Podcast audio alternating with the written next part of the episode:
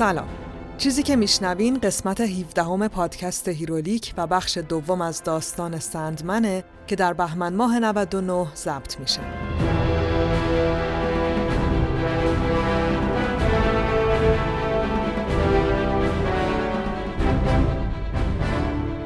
هیرولیک روایت تولد و زیست ابرقهرمان هاست.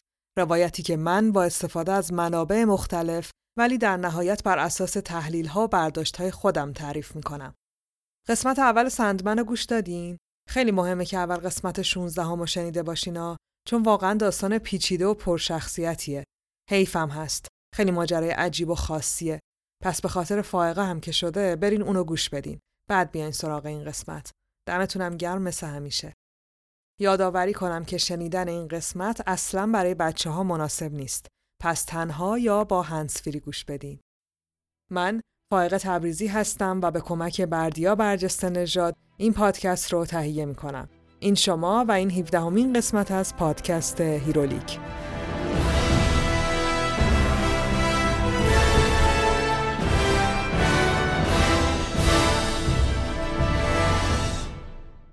اسپانسر این قسمت هیرولیک فانتازیوه. فانتازیو یه فروشگاه اینترنتی خیلی جذابه پر از ماگ، تیشرت، کیف و کلاه، شال گردن، قاب موبایل، استیکر، کلا هر یادگاری که از دنیای فانتزی و ابرقهرمانی دوست دارین توش پیدا میشه. طرفدارای هری پاتر و ارباب حلقا که حتما این فروشگاه می‌شناسن. طرفدارای کمیک و مخصوصا اسپایدرمنم دیگه تو اپیزود قبلی هیرولیک باهاش آشنا شدن. من دیگه چیزی نمیگم. لینک فروشگاه رو می‌ذارم تو توضیحات اپیزود خودتون سر بزنین و ببینین که چه خبره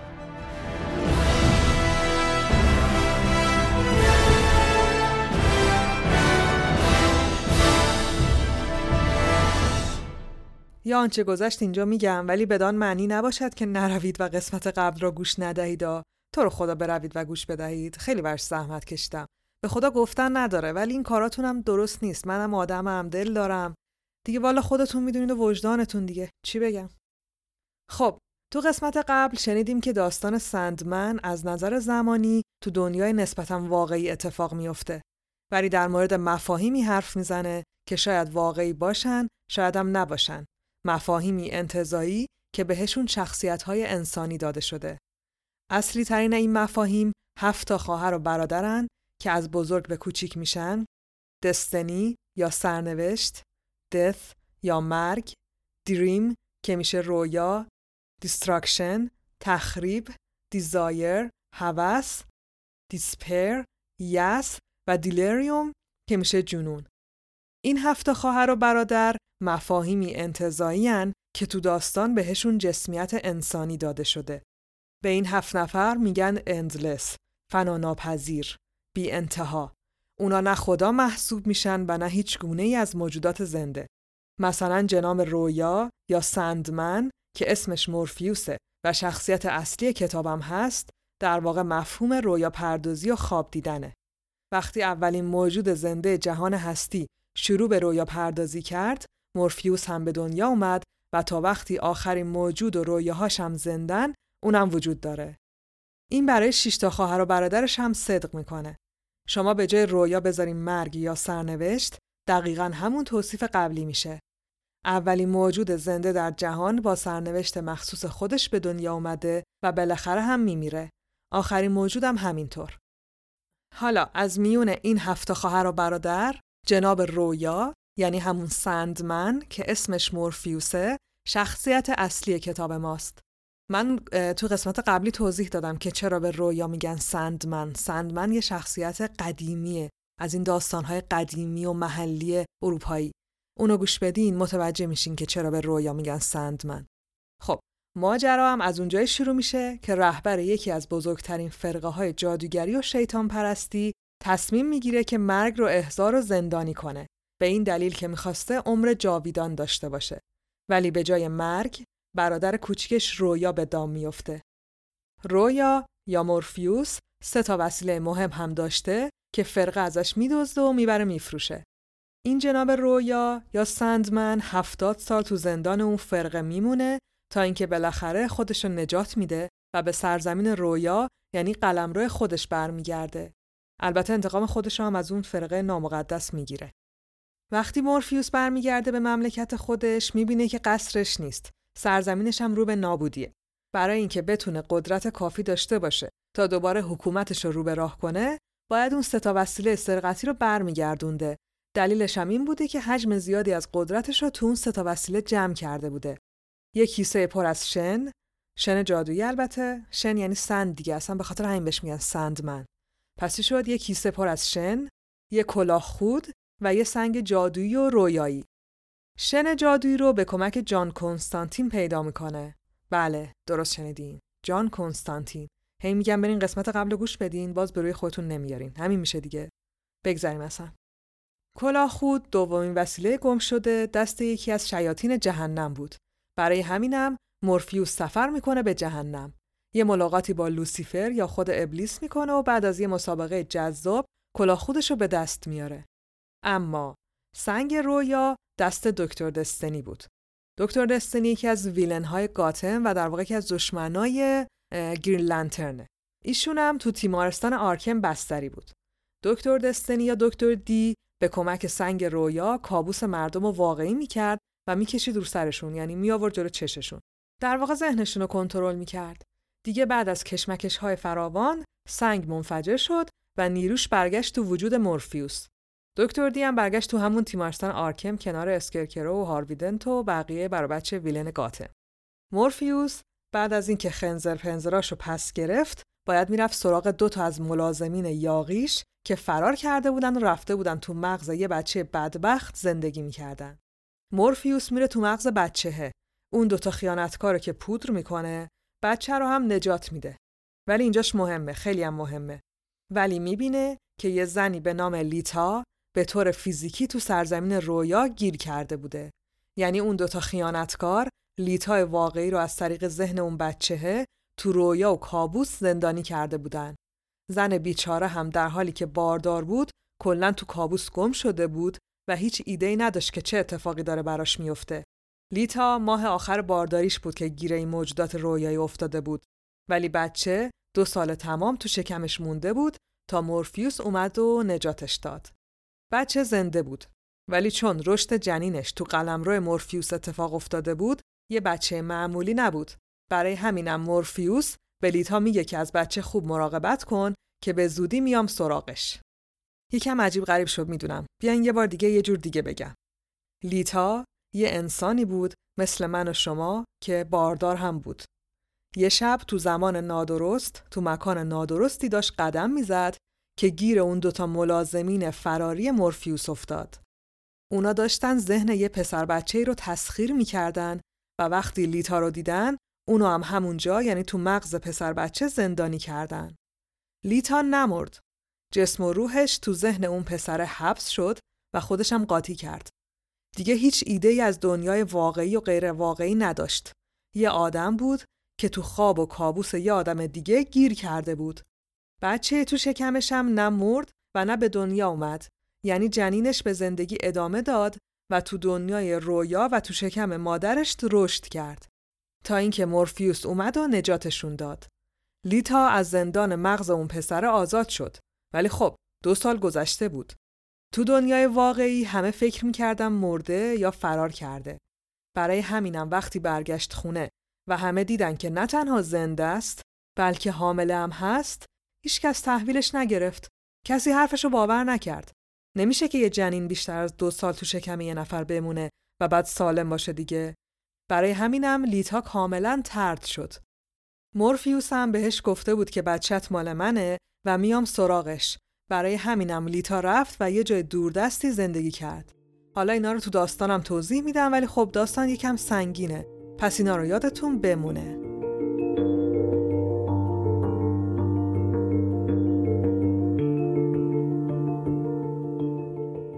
اسپانسر این قسمت هیرولیک مایکته. مایکت یه app store اندرویدیه با بیش از 20 میلیون کاربر. app store مایکت بیش از 350 هزار اپلیکیشن داره و 22 هزار توسعه دهنده باهاش همکاری می‌کنن. حتما برای شما هم پیش اومده که یه app رو دانلود می‌کنید بعدش می‌بینید که خب اونی نیست که لازم داشتید. app store مایکت یه شبکه اجتماعی هم داره که می‌تونید اونجا نظرات بقیه رو ببینید و این به انتخاب بهتر app کمک می‌کنه. اگه اهل بازی هستید مایکت برای دانلود بازی های data دار خیلی کار رو راحت کرده. بازی و فایل data رو یه جا می‌تونین دانلود کنین. سرعت دانلود در مایکت بالاست و هزینه دانلود هم نیم بها حساب میشه. لینک دانلود مایکت تو توضیحات اپیزود هست می‌تونید سر بزنین و خودتون امتحان کنید.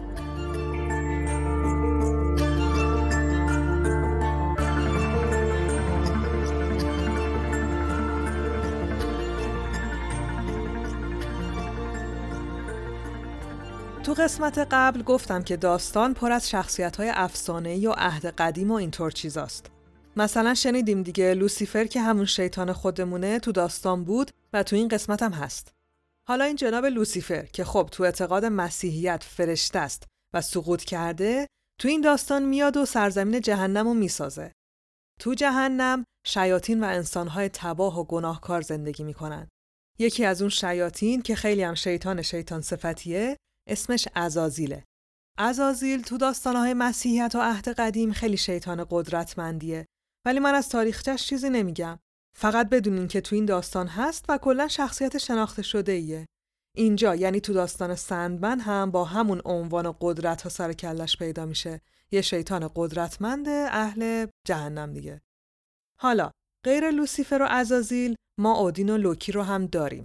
دو تا از خدایان اسکاندیناوی. اگه اهل دنیای ابرقهرمانی باشین که خب احتمالا هستین این دوتا خدا رو از دنیای مارول می‌شناسین. یعنی هم اونجا کلی کمیک دارن و خب فیلماشون هم دیدین دیگه. ولی اودین و لوکی که تو کتاب سندمن ظاهر میشن ربطی به اونا ندارن.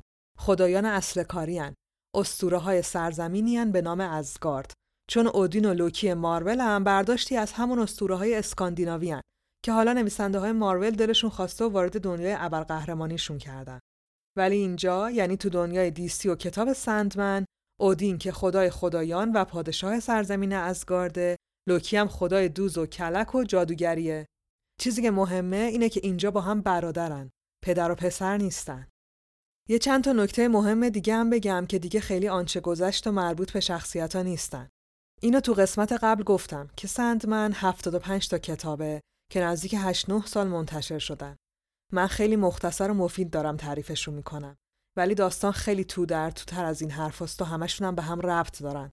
دو تا از اون داستانا که من شهر جامعی ازشون ندادم مربوط میشن به دو تا از ماجراهای عاشقانه مورفیوس. تو کتاب خیلی مفصلن ولی خب من کوتاه میگم در حدی که اگه تو داستان اشاره کردم بدونین دارم در مورد چی حرف می‌زنم. مورفیوس چند بار عاشق میشه که دوتاش مهمن. اولی یه انسان فانی بود. یه ملکه آفریقایی که قرنها پیش با سندمن یا همون مورفیوس آشنا شد. اونا عاشق هم شدن ولی خب ملکه نتونست سرزمینش رو ول کنه و به مورفیوس گفت که باید رابطهشون رو تموم کنن. مورفیوس هم عصبانی شد و انداختش تو جهنم که بسوزه. هنوزم داره میسوزه. همین تیکه آخرش مهمه. ملکه مورفیوس رو reject کرد اونم بی جنبه بازی در آورد و انداختش تو جهنم که تا ابد شکنجه بشه و بسوزه. اینو یادتون بمونه. دومین عشق مورفیوس هم یه خانومی بود که خیلی اهل رابطه نبود. کلا زیادم با هم نبودن. ولی مهم اینه که از مورفیوس حامله شد. بچهش هم به دنیا آورد و اسمشو گذاشت اورفیوس.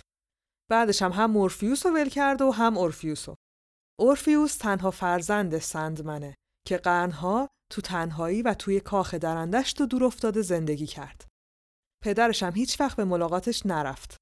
تا اینکه بالاخره یه روز جناب سندمند رفت ملاقاتش و پسرش رو دید.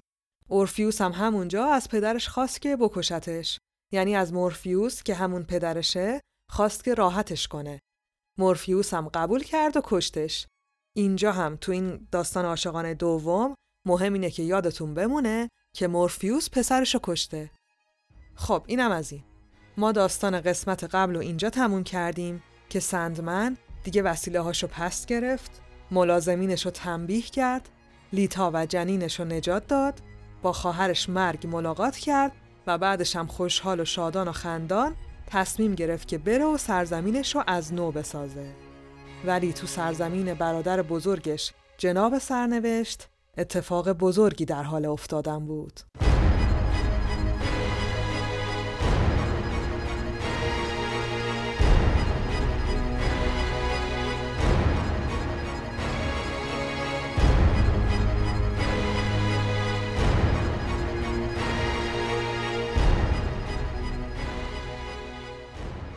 سرنوشت بزرگترین برادر از هفت فناناپذیر تو باغ بزرگ و تو در توی خودش در حال قدم زدنه. سرنوشت قد بلندی داره. ردای توسی رنگی تنش می‌کنه. ردای کلاهداری که صورتشو میپوشونه. هیچ کس تا حالا صورت سرنوشت رو ندیده. هیچ کس نمی‌دونه اون چه شکلیه. سرنوشت یه کتاب بزرگ تو دستش گرفته. کتابی که هر چیزی که تو عالم هست رو توش نوشته. تمام اتفاقات گذشته و حال آینده. این کتاب فقط و فقط دست سرنوشته و اونه که می‌تونه کتابو بخونه. نه برای کسی تعریف می‌کنه و نه چیزی رو تغییر میده. سرنوشت هر روز تو باغ سرزمینش راه میره و به مسیری که مردم برای زندگیشون انتخاب می‌کنن نظارت می‌کنه. تمام راه های تو در توی باغ سرنوشت به دو راه مختلف دیگه تقسیم میشن. برای هر قدم باید تصمیم بگیری که کدوم مسیر رو انتخاب کنی و هر انتخاب هم تو رو به سمت آینده متفاوتی هدایت می‌کنه. گرچه در لحظه آخر زندگیت وقتی رو تو برمیگردونی و به عقب نگاه می‌کنی فقط یه راه می‌بینی. یا حتی ممکنه فقط تاریکی ببینی. سیاهی مطلق. ولی هیچ کس واقعا نمی‌دونه که انتهای هر کدوم از این راهها به کجا ختم میشه. بعضیا میگن خود سرنوشتم نمی‌دونه. اگه از خودشم بپرسین میگه نمی‌دونم سرنوشت هیچ وقت جوابی نمیده اون هیچ رازی رو فاش نمی‌کنه اما می‌دونه که این هزار توی بزرگ و بی انتها حتی با مرگ هم تموم نمیشه. سرنوشت هیچ راهی برای زندگی فناناپذیر خودش نداره. انتخابی نداره. هیچ وقت تصمیم نمی‌گیره. تا روزی که آخرین موجود روی زمین هم زنده است، سرنوشت فقط هست و فقط هست. سرنوشت به دریای خروشان سرزمینش می‌رسه. امروز ملاقاتی داره. یه قایق کوچیک و چوبی داره به ساحل سرزمینش نزدیک میشه. سه تا زن خاکستری پوش و عجیب روی قایق نشستن. سرنوشت میشناستشون. اونا بانوان تقدیرن. مفاهیمی که شاید هزاران سال از آخرین ملاقاتشون با سرنوشت گذشته باشه. سرنوشت می‌پرسه اینجا چی می‌خواین؟ زنان خاکستری تقدیر جواب میدن ما اینجاییم چون قراره یه اتفاق بزرگ بیفته. یه جنگ خیلی بزرگ. همه چیز از سرزمین تو شروع خواهد شد. بانوان خاکستری تقدیر اینو میگن و میرن. سرنوشت اتفاق بزرگی که قراره بیفته رو تو کتابش پیدا می‌کنه. خودشو به قصرش میرسونه. باید خواهر و برادراشو خبر کنه. تو راهروهای عمیق قصرش راه میره و نام دونه دونه فناناپذیرا رو صدا می‌کنه. مرگ، رویا، هوس، یس و جنون. تنها کسی که نمیاد تخریبه. تخریب برادریه که خیلی سال پیش سرزمین و وظایفش رو ترک کرده و رفته. رفته و تنها جایی که هیچ کس نمی‌دونه کجاست روی زمین برای خودش زندگی می‌کنه. حالا و تو جلسه مهم فناناپذیرا تخریب مثل همیشه حضور نداره. سرنوشت میزبان بقیه خانوادشه. مرگ، رویا یا همون جناب مورفیوس، هوس، یس و جنون خودشونو به قصر میرسونن. شیشتا برادر و خواهر تو سالن بزرگ قصر سرنوشت جمع میشن. همه پشت میز بزرگ و قدیمی سرنوشت میشینن و منتظر میمونن تا ببینن برادر بزرگ چه برنامه ای براشون داره.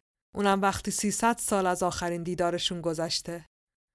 یس تجسم ناامیدی و حسرته. تجسم پوچی. زنی که ملکه قلمرو تاریک خودشه. قلمرو یس فقط یه سری آینه است که بین زمین و آسمون و تو تاریکی معلقه. هر آینه به خونه موجود زنده باز میشه که توی پوچی غرق شده و چیزی جز خودکشی براش نمونده. یس یه زن عجیب و سنگین وزنه که همیشه برهنه است. یس و هوس با هم وارد دنیای فناناپذیرا شدن. دو قلوان و همیشه کنار همن. هوس نه معنس و نه مذکر. هوس تجسم عشقی دردناک و شهوتی سیری ناپذیره. تجسم تمام تمایلات پایان ناپذیری که در نهایت همیشه به یس ختم میشن. اما نمیشه نادیدشون گرفت و انکارشون کرد. مثل یه تعطیلات تابستونی ساحلی میمونن یا حتی یه رودخونه وحشی. هوس موجود جذابیه و هیچ کلمه ای نمی‌تونه توصیفش کنه. جنون با همه فرق داره. یه دختر نوجوونه. لباسهای رنگی میپوشه و موهای رنگ و رنگش روی هوا معلقن. هر لحظه به یه چیزی فکر می‌کنه. حرفاش مثل هزیون میمونن. بیشتر وقتا یادش میره که کیه و کجاست و اصلا چرا اونجاست. جنون از لحظه تولدش جنون نبود. لذت بود. شوق بود. اما کم کم و طی میلیون ها سال تبدیل به جنون شد. تنها فناناپذیری که جهان هستی و ماهیت تاریکش اونو تغییر داد و از خوشی تبدیلش کرد به جنون. مرگ و رویا هم مثل همیشه کنار هم نشستن. مرگ تنها کسیه که مورفیوس بهش اعتماد و حتی علاقه داره. مورفیوس ردای سیاه رنگ همیشگی تنش کرده. مرگ هم پیراهن مشکی و قدیمی پوشیده. مثل همیشه سرزنده و پر انرژیه و مثل همیشه هم باید زود بره چون خیلی کار داره. سرنوشت به خواهر و برادراش نگاه می‌کنه و بهشون توضیح میده که امروز بانوان خاکستری تقدیر به ملاقاتش اومدن و از یه جنگ بزرگ حرف زدن. سرنوشت ادامه میده که قراره یه اتفاق بزرگ بیفته. اتفاقی که خیلی چیزا رو تو جهان تغییر میده. سندمن یا همون مورفیوس می‌پرسه که چه اتفاقی و سرنوشتم جواب میده که نمی‌تونه توضیح بده. مورفیوس عصبانی میشه و میگه من در حال ساختن دوباره قلمرو و قصرمم. برای اتفاقی که حتی نمی‌دونم چیه و کی قراره بیفته وقتی ندارم. هوس شروع می‌کنه به خندیدن. خندش مورفیوس عصبانی می‌کنه. ولی هوس اهمیتی نمیده و میگه برادر عزیزم کار که همیشه هست. از زندگیت برامون بگو. جدیدن عاشق کسی نشدی؟ جدیدن کسی بهت جواب منفی نداده که تو هم برای مجازات بفرستیش تو جهنم که هر روز و هر شب بسوزه و عذاب بکشه؟ یا بچه‌ای که رهاش کرده باشی که قرنها تو تنهایی خودش نابود بشه؟ بعدشم بکشیش؟ البته که اون پسر بیچاره هر روز آرزوی مرگ می‌کرد. مگه نه؟ سندمن جواب میده که خفه شو. بعد دیگه نمی‌تونه تحمل کنه و از سرسرای کاخ خارج میشه. میره و تو تراس بزرگ قصر برادرش وای میسه. و به سرزمین بی انتهای سرنوشت خیره میشه خواهر عزیزش مرگ میاد و کنارش وای میسه. حالا هر دو محو تماشای هزار توی عجیب قلمرو برادرشونن. مورفیوس بدون اینکه به خواهرش نگاه کنه می‌پرسه تو می‌دونی که من چه حسی به اون ملکه زمینی داشتم مگه نه؟ مرگ حرفشو قطع می‌کنه و میگه ولی تبیدش کردی به جهنم. مورفیوس به خواهرش نگاه می‌کنه و جواب میده پس تو هم مثل هوس فکر می‌کنی. مرگ جواب میده خودت به هم بگو. اون زن فقط واسه اینکه به ارباب رویاها جواب رد داده باید تا بی نهایت شکنجه بشه؟ مورفیوس سکوت می‌کنه. به هفتاد سالی فکر می‌کنه که خودش تو گوی شیشه یه مرد دیوانه زندانی بود. به زندگی که باید از اول بسازه. مورفیوس آه عمیقی می‌کشه و میگه اگه تو همینجوری فکر می‌کنی پس راهی جز رفتن به جهنم برای من نمیمونه. من می‌تونستم اون زن رو تبدیل به الهه کنم. ولی تو راست میگی. اون نمی‌خواست الهه بشه. من کار وحشتناکی باهاش کردم. به جهنم برمیگردم. ولی لوسیفر استقبال خوبی از من نمی‌کنه. شاید دیگه بر نگردم ولی دوباره میبینمت برای بار آخر وقتی که باید منو به دنیای مرده ها ببری. مورفیوس دست خواهرشو میبوسه و بعد تبدیل به شم میشه و تو آسمون محو میشه. مرگ به ذره های طلایی برادرش نگاه می‌کنه. بعد برمیگرده تو کاخ سرنوشت و به بقیه میگه که مورفیوس رفته. سرنوشت نمی‌ذاره که مرگ حرفش رو تموم کنه و میگه لازم نیست که ادامه بدی. مورفیوس رهسپار جهنم شده. جنگ دیگه شروع شده.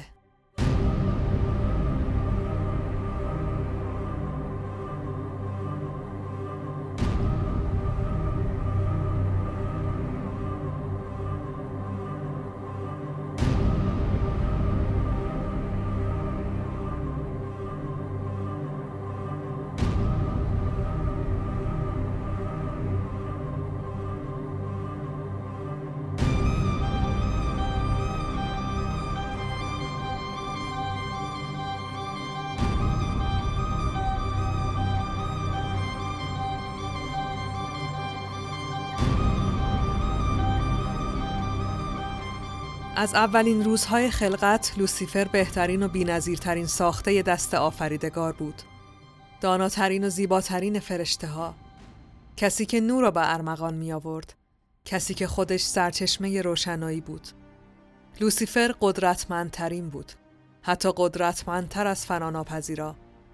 تو اولین شهر خلق شده یعنی شهر نقره‌ای لوسیفر قهرمان و ایدئال تمام فرشته ها و موجوداتی بود که از ازل وجود داشتند. ولی برای لوسیفر این همه بت بودن و بزرگ بودن اهمیتی نداشت. لوسیفر جونش رو برای خالق و شهر نقره‌ای می‌داد. اما همین عشق بیاندازه دلیل سقوط طولانی و ترسناکش شد. سقوط لوسیفر سالها طول کشید. انگار تا ابد ادامه داشت. تا اینکه بالاخره پاهاش به سرزمین خالی رسید که فرسنگ ها با شهر نقره‌ای تفاوت و فاصله داشت. لوسیفر تصمیم به ساخت سرزمینی گرفت به نام جهنم. جایی برای خودش و تمام فرشتگانی که به جرم وفاداری به لوسیفر محکوم به سقوط شده بودند. اما کم کم جهنم بزرگ و بزرگتر شد و ساکنینش شدن شیاطین و موجوداتی که پس از مرگ چاره جز شکنجه شدن نداشتند. جهنم تبدیل به خونه ای شد برای تمام ترد شدگان جهان هستی و لوسیفر حکمران مطلق و بیچون و چرای سرزمینی شد که خودش ساخته بود. جهنم تبدیل به سایه بهشت شد، به انعکاس تاریک بهشت موعود، مثل تصویر یه جنگل بی انتها توی دریاچه سیاه رنگ و عمیق. اما برای لوسیفر دیگه نه حکمرانی مهم بود و نه سرزمینش. نه حتی شهر نقره‌ای و نه حتی دیگه خود خالق برای همین هم وقتی از طرف سرزمین رویاها خبر رسید که ارباب رویا تصمیم گرفته که به جهنم برگرده و باهاش بجنگه لوسیفر برای بار دوم بزرگترین تصمیم زندگیشو گرفت.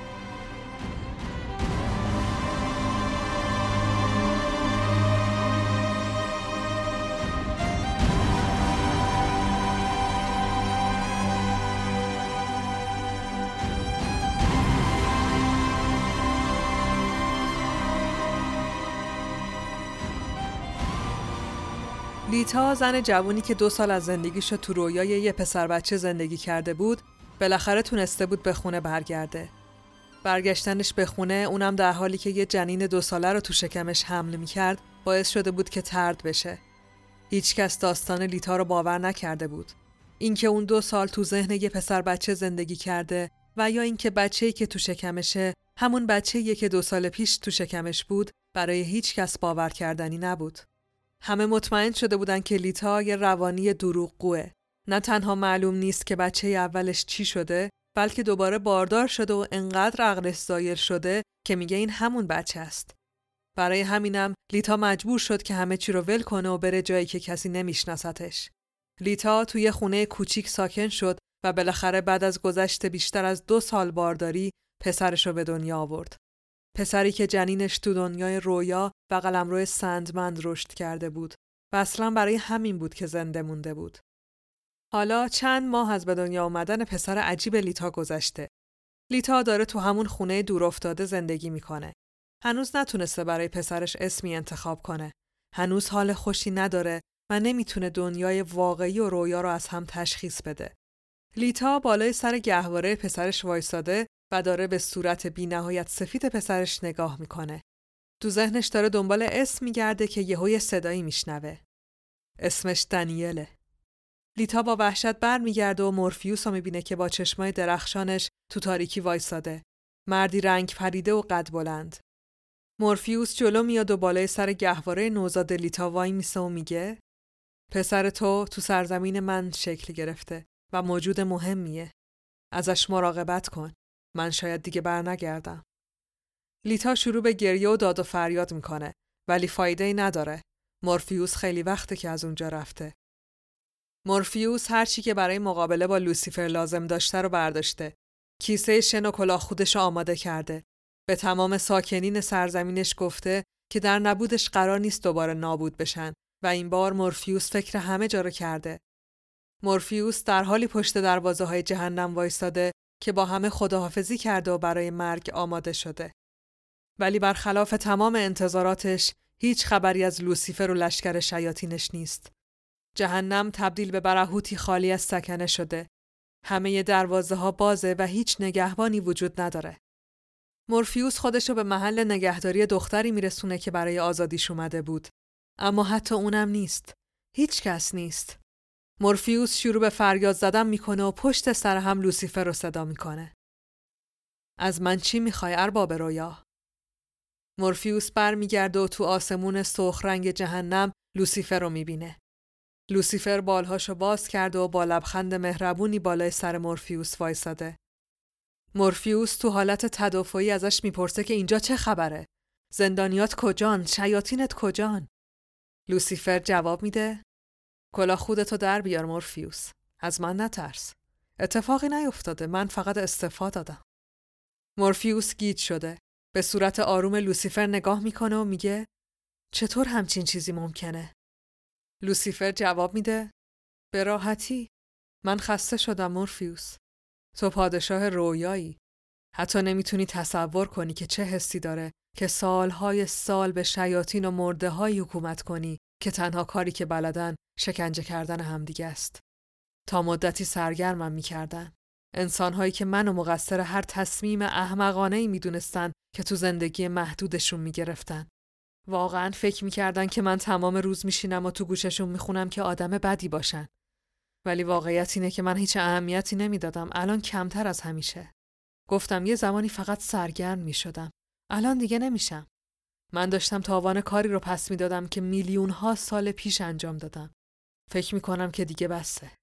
دیگه تموم شد. جهنم تموم شد. مرده ها به دنیای زنده ها برگشتن و شیاطین هم نمی‌دونم. هر جایی که دلشون بخواد.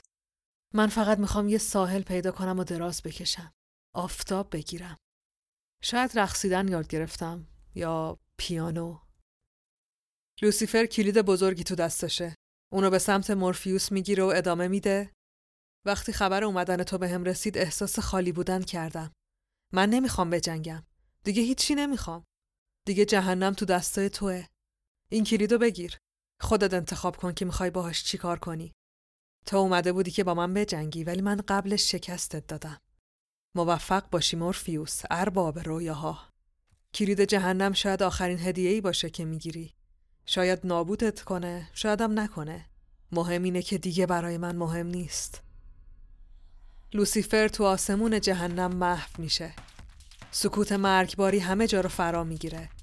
دیگه خبری از صدای شکنجه و جیغ و فریاد نیست. جهنم خالیه و کلیدش تو دستای مورفیوس.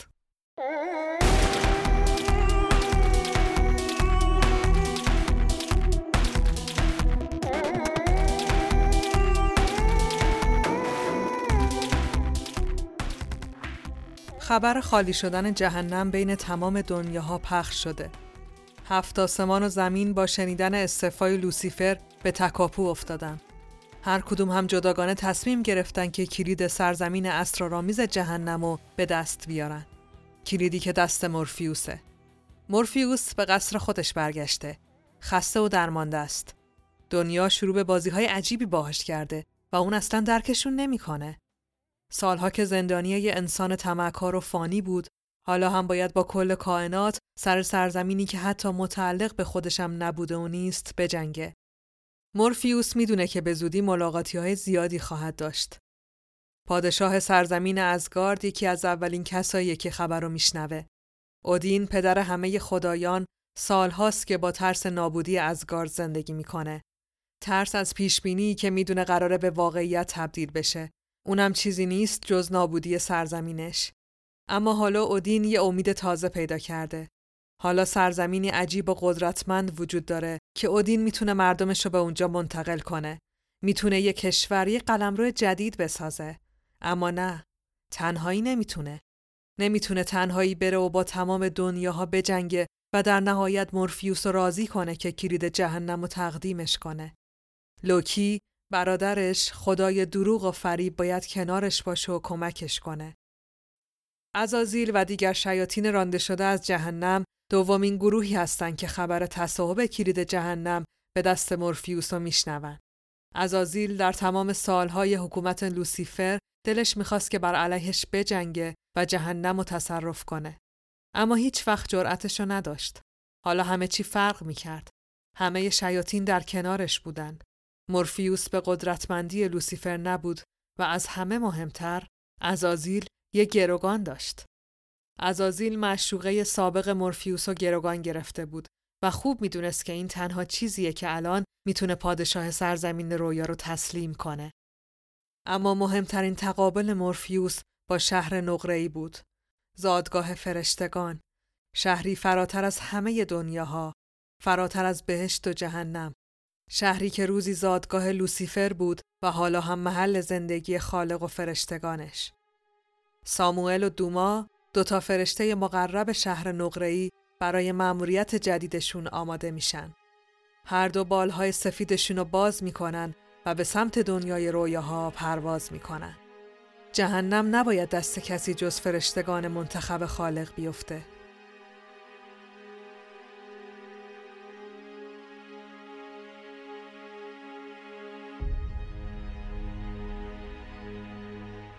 مورفیوس مدت زیادیه که تو قصر بزرگش خودشو زندانی کرده.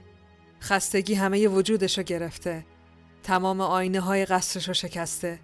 همه چیز به هم ریخته و خودش بین تیکه پاره های مبلمان عجیب کاخش گیر افتاده. حتی خواهرش مرگ هم نتونسته کمکش کنه. مرده های جهنم دارن به دنیای زنده ها برمیگردن و این بار حتی مرگ هم مستاصل و پریشون منتظر تصمیم مورفیوسه. این بار چندمیه که تو زمان کوتاهی دنیا داره تموم میشه و یا تقصیر اونه و یا اون تنها کسیه که می‌تونه نجاتش بده. مورفیوس خسته شده. شاید اگه جرأت برادرش تخریب و داشت خیلی زودتر از همه این اتفاقا مسئولیت ها و مردم رو رها می‌کرد و از اونجا می‌رفت. حتی مثل لوسیفر. جمله های لوسیفر دارن تو سرش میچرخن و ساکت نمیشن. هر کسی می‌تونه بره مورفیوس. می‌تونه بگه دیگه نمی‌خوام دیگه بسته و بعد بره و برای خودش زندگی کنه. حتی فرشته ای مثل من و فراناپذیری مثل تو. دنیا بدون من و تو هم سر جاش میمونه. این دردی که داری می‌کشی رو خودت هم می‌تونی تموم کنی. اما برای مورفیوس هیچ وقت هیچ چیز قدر راحت نبوده. مورفیوس پسرش رو یادش میاد. چرا کنارش نبود؟ چرا؟ تو همین فکراست که صدای نگهبانای کاخ شنیده میشه. اعلام می‌کنن که از هفت اقلیم جهان به ملاقات پادشاه رویا اومدن و می‌خوان ببیننش.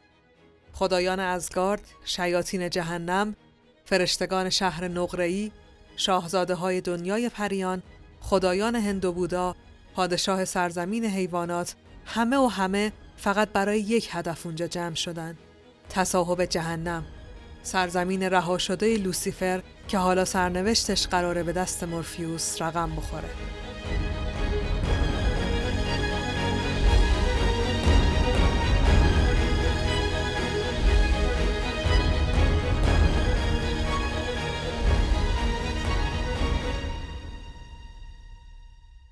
قصر بزرگ مورفیوس امشب میزبان قدرتمندترین موجودات جهان هستیه. از خدایان گرفته تا شیاطین و حیوانات افسانه‌ای. ارباب رویا زیافت بزرگی رو براشون ترتیب داده و بهشون گفته که امشب خوش بگذرونن تا فردا تصمیمش برای واگذاری جهنم رو اعلام کنه. اما مهمونا طاقت ندارن تا صبح صبر کنن و هر کدوم با یه پیشنهاد و البته تهدید به سراغ مورفیوس میان. مورفیوس تو اتاق تاریک و بزرگ خودش نشسته. اولین ملاقاتی اجازه ورود می‌خواد. اودین اولین نفریه که به سراغ مورفیوس میاد.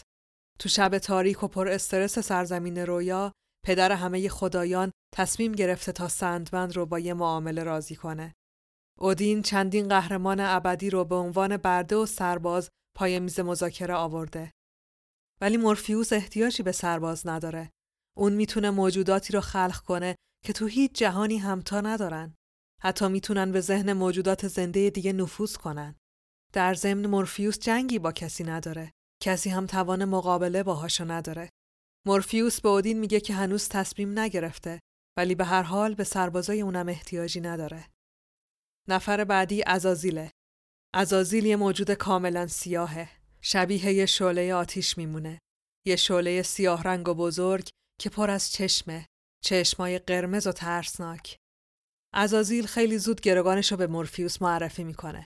مشوقه سابق سندمن تو دستای ازازیل اسیر و بهای آزادیش هم کلید جهنمه.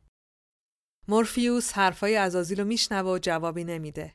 مهمونا پشت سر هم میان سراغش. هر کدومم یه پیشنهاد یا تحفه یا تهدید دارن که تقدیمش کنن.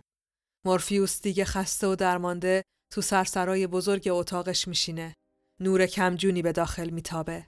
مورفیوس تو سایه و روی تنها صندلی اتاقش نشسته و سرشو بین دستاش گرفته. جملات مهمونای حریصش تو ذهنش دارن تکرار میشن و تکرار میشن. این فقط یه پیشنهاد نیست مورفیوس. تو باید از ما بترسی. تو ارباب رویایی چیزی از جهنم و دنیای سیاهش نمی‌دونی. جهنم لوسیفر رو به ما بده وگرنه دستای خدای آشوب و جنگ تا آخر دنیا گلوت و فشار میده و نمی‌ذاره که نفس بکشی. بهتر فردا انتخاب درستی بکنی. به خاطر خودت و سرزمینت میگیم مورفیوس. تو ارباب داستان و قصه ای تو سندمنی چی از شکنجه و تباهی می‌دونی؟ تو حتی نتونستی سرزمین خودتو حفظ کنی. هفتاد سال اسیر یه موجود فانی بودی. یکی باید از تو قلم روت محافظت کنه. جهنم از تو بزرگتره تو هیچ درکی از کلیدی که تو دستات نداری. اون کلید وجود تو میسوزونه. مورفیوس دیگه تحمل صداها رو نداره. فریاد می‌زنه و کلید جهنم رو پرت می‌کنه روی زمین. کاش نابود می‌شدی.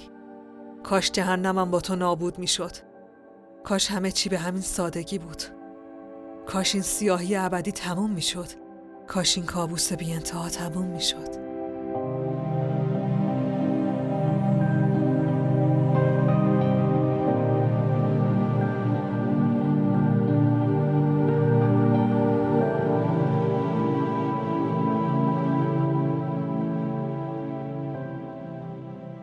امارت بزرگ ارباب رویا تو سکوت مطلق و تاریکی فرو رفته.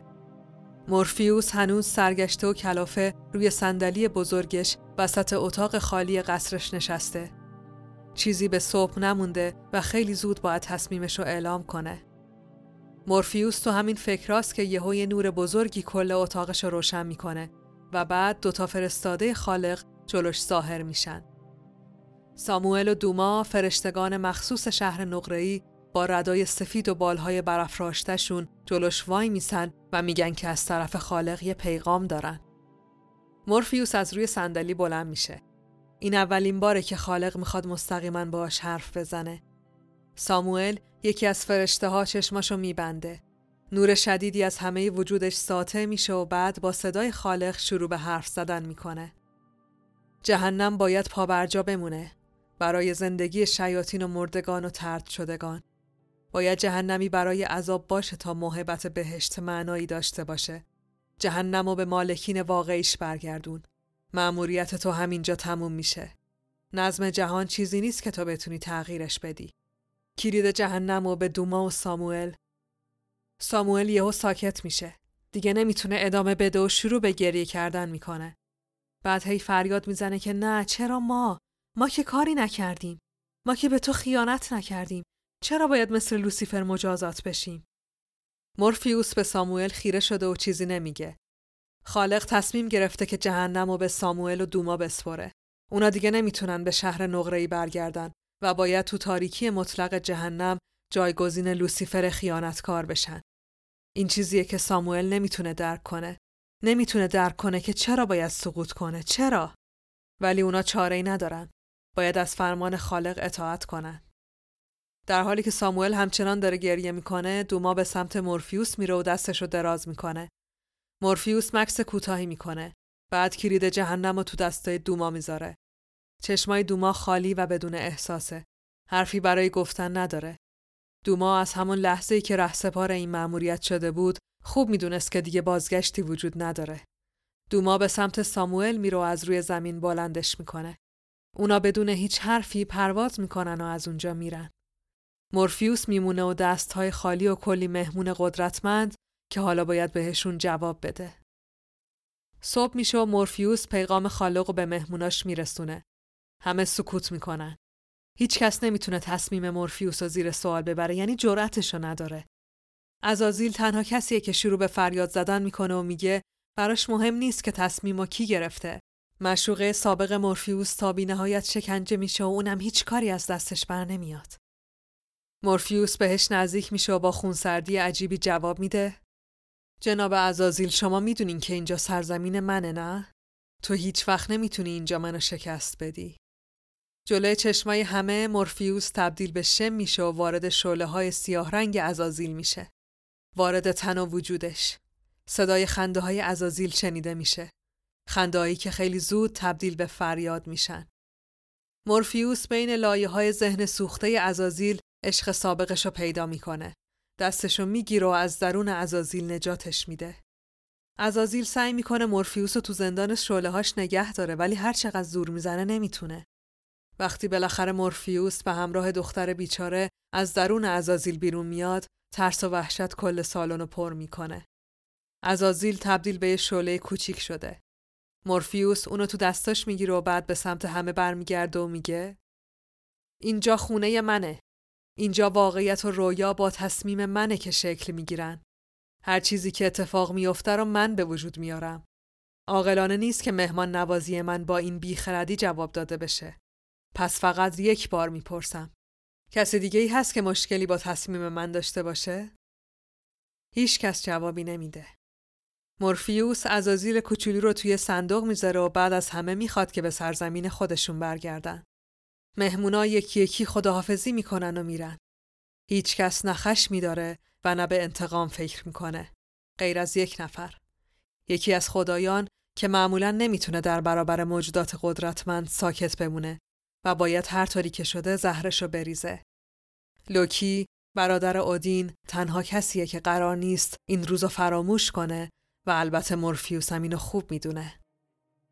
در حالی که شیاطین و مردگان دوباره به جهنم برمیگردن، مورفیوس برای جبران شکنجه های مشوقه سابقش به اون یه هدیه ارزشمند میده.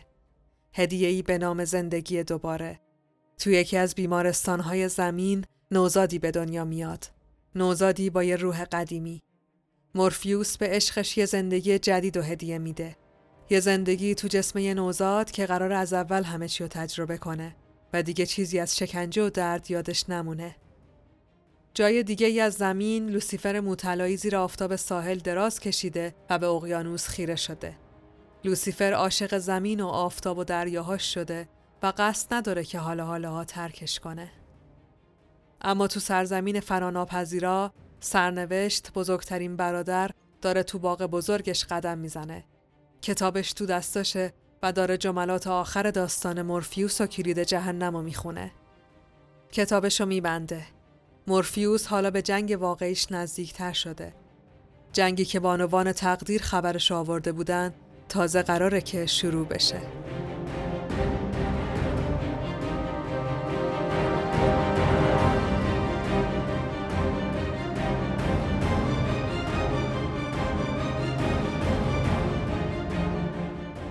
اسپانسر این اپیزود Herolic بازی آنلاین Quiz of Kings ه.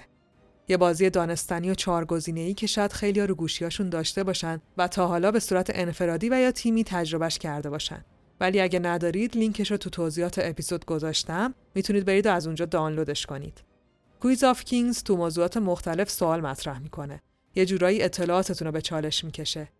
19 تا موضوع متنوع تو بازیه که تو بخش سرگرمی یه سری سوال و محتوا داره که به نظرم شنوندههای Herolic می‌تونه براشون جذاب باشه. تازه یه سری سوال superhero یی هم به موضوع بازی و سرگرمیشون اضافه کردن که برید پیداشون کنید و جواب بدید. ببینم چقدر حواستون به اپیزودهای قبلی بوده. این سوالا رو با همکاری هم طرح کردیم و من شخصا امیدوارم که Herolic رو سربلند کنید. مثل همیشه یه سر به توضیحات بزنید و روی لینک بازی Quiz of Kings کلیک کنید. دمتونم گرم.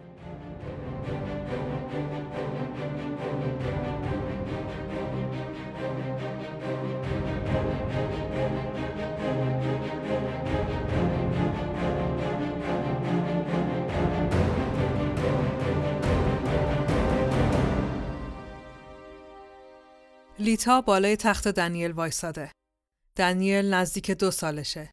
پسر سالم و شیطونی شده ولی یه مشکلی داره. هر روز صبح وقتی از خواب بیدار میشه روی تختش پر از شن میشه. لیتا هر بار تمام خونه رو تمیز می‌کنه ولی باز اتفاق میافته. دیگه داره دیوونه میشه. لیتا هنوز تنهاست.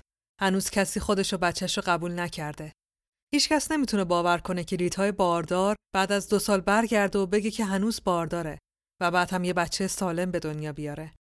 فقط یه نفر هست که کنار لیتا مونده و اونم یه دوست قدیمیه که خودش هم همیشه تنهاست. دوستش اصرار داره که برای لیتا کار پیدا کنه. فکر می‌کنه که به خاطر تنهایی و بیکاریه که لیتا انقدر عصبیه و از کنار دنیل تکون نمی‌خوره.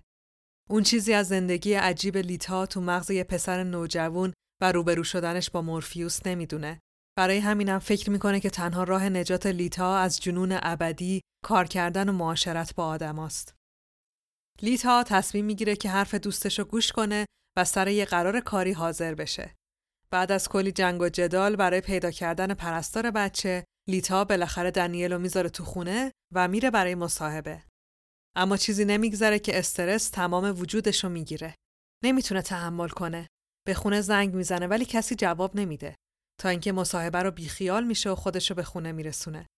اما وقتی می‌رسه خونه پرستار رو می‌بینه که روی مبل خوابش برده و همینطور تخت خالی دنیل. بچه دیگه وجود نداشت. دنیل دزدیده شده بود.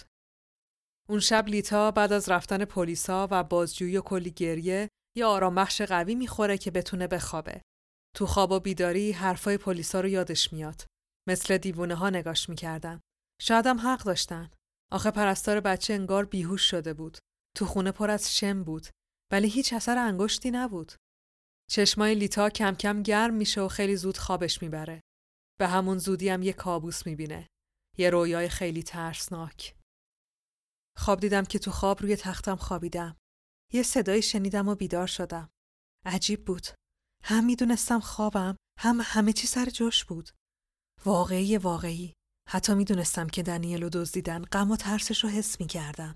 از بیرون اتاق صدای حرف زدن چند تا زن رو شنیدم. رفتم زیر زمین.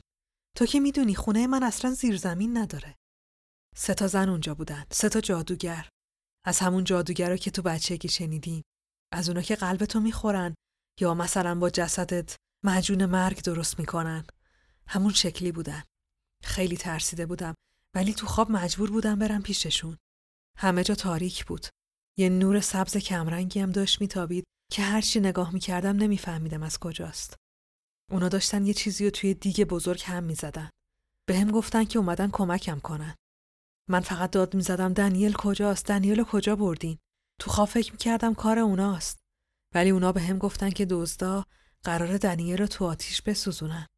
قرار نابودش کنن. بعدش من از خواب پریدم. لیتا تو آشپزخونه خودش نشسته و داره خوابش رو برای دوستش تعریف می‌کنه. نمی‌تونه به حرفای اونا فکر نکنه. اگه حرفاشون واقعیت داشته باشه چی؟ یعنی قرار دنیل رو بسوزونن؟ هیچکس بهتر از لیتا نمی‌تونه درک کنه که دنیای رویا و کابوس چقدر می‌تونه واقعی باشه. چون هیچکس غیر از لیتا دو سال تو کابوس یه پسر بچه غریب زندانی نبوده. هیچکس غیر از اون یه جنین رو تو دنیای رویا تو شکمش حمل نکرده. توی دنیای دیگه و توی کلبه چوبی دور افتاده، لوکی خدای دروغ و جادوگری به همراه یکی از ملازمینش در حال شعله کردن هیزم های شومینه آجوری دنیل پسر کوچولوی لیتا داره دور اتاق میچرخه و بازی می‌کنه. دنیل بچه شاد و شنگولیه. اصلا هم براش مهم نیست که این موجودات عجیب و غریب باهاش چیکار دارن. وقتی که شعله ها به اندازه کافی داغ شدن، لوکی به سمت دنیل میره و بغلش می‌کنه. خب خب پسر کوچوله قشنگ. بیا که می‌خوام ببرمت یه جای خیلی داغ. مورفیوس همون روزی که کلید جهنم از من گرفت باید می‌فهمید که انتقاممو می‌گیرم. اون از من یه چیز با ارزش رو گرفت و منم ازش تو رو می‌گیرم. تو خیلی ارزشمندی پسر کوچولو. ولی دیگه وقت سوختنه. لوکی دنیل به سمت شومینه می‌بره. در واقع لوکی دنیل وارد شومینه می‌کنه. دنیل کوچولو روی شعله ها میشینه و در حالی که داره با تعجب به لوکی نگاه می‌کنه میسوزه و ذره ذره آب میشه. لیتا یهو از خواب میپره. صدای سوختن یه چیزی رو میشنوه. با خودش میگه صدای چیه؟ بعد یه صدای تو مغزش میگه صدای چیه؟ انگار به هر چی فکر می‌کنه ذهنش با یه صدای دیگه همونو براش تکرار می‌کنه. فریاد می‌زنه و سر شلای دستاش می‌گیره. صدای زنگ در میاد. لیتا میره که در باز کنه. پلیسه. یعنی لیتا فکر می‌کنه که پلیسه. در واقع هیچ وقت پلیسی در کار نبوده. پشت در لوکیه که خودشو جای پلیس جا زده و اومده بگه که دنیلو پیدا کردن. در واقع جسد دنیلو پیدا کردن. سوخته و جزغاله شده. عکسشو نشونش میده. یه تیکه گوشت قرمز و سیاهه. لیتا هیچی نمیگه و در روش میبنده. برمیگرده تو اتاقش. روی تختش دراز می‌کشه. چشماشو میبنده. یادش میاد. همون روزی که اون مرد سیاه پوش اومد و از تو کابوس اون پسر بچه بیرونش آورد. مورفیوس آره اسمش مورفیوس بود. رنگ پریده و موهای مشکیشو یادش میاد. چشمای درخشانش.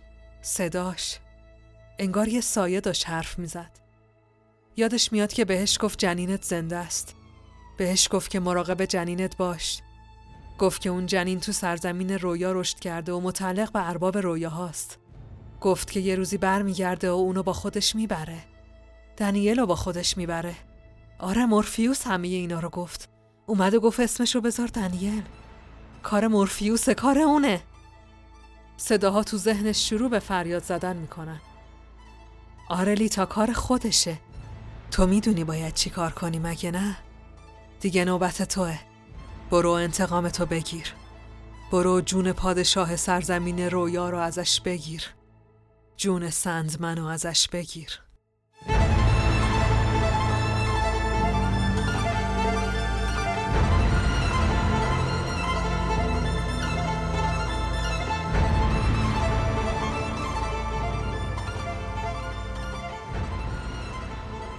پشت دروازه های سرزمین رویا، اودین، پدر همه خدایان و برادر لوکی ایستاده و منتظره که مورفیوس بهش اجازه ملاقات بده.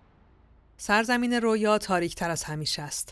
صدای باد بین درختها پیچیده و اهالی از ترس اتفاقی که نمی‌دونن چیه بین راه های تو در توی کابوس و رویا پنهان شدن. مورفیوس به اودین اجازه ورود به کاخشو میده. اودین شنل سیاه رنگی پوشیده. کلاه گافچرونی سرش کرده و یکی از چشماش هم زیر نقاب سیاه رنگی پنهان شده. سلام جناب اودین. اودین به صورت لاغر و رنگ پریده مورفیوس نگاه می‌کنه. پادشاه کابوس از همیشه سفیدتره و چشماش فروغ کمتری دارن. اودین جواب سلام مورفیوس رو میده و ادامه میده. بعد از رفتن از سرزمین تو، لوکی به زندان ابدیش منتقل شد. ولی بعد از مدتی فهمیدم که موجودی که من فکر می‌کردم برادرمه یکی از مخلوقین توه که خودشو جای لوکی جا زده. به من بگو لورد مورفیوس. تو از این موضوع خبر داشتی و اجازه دادی که لوکی آزاد باشه؟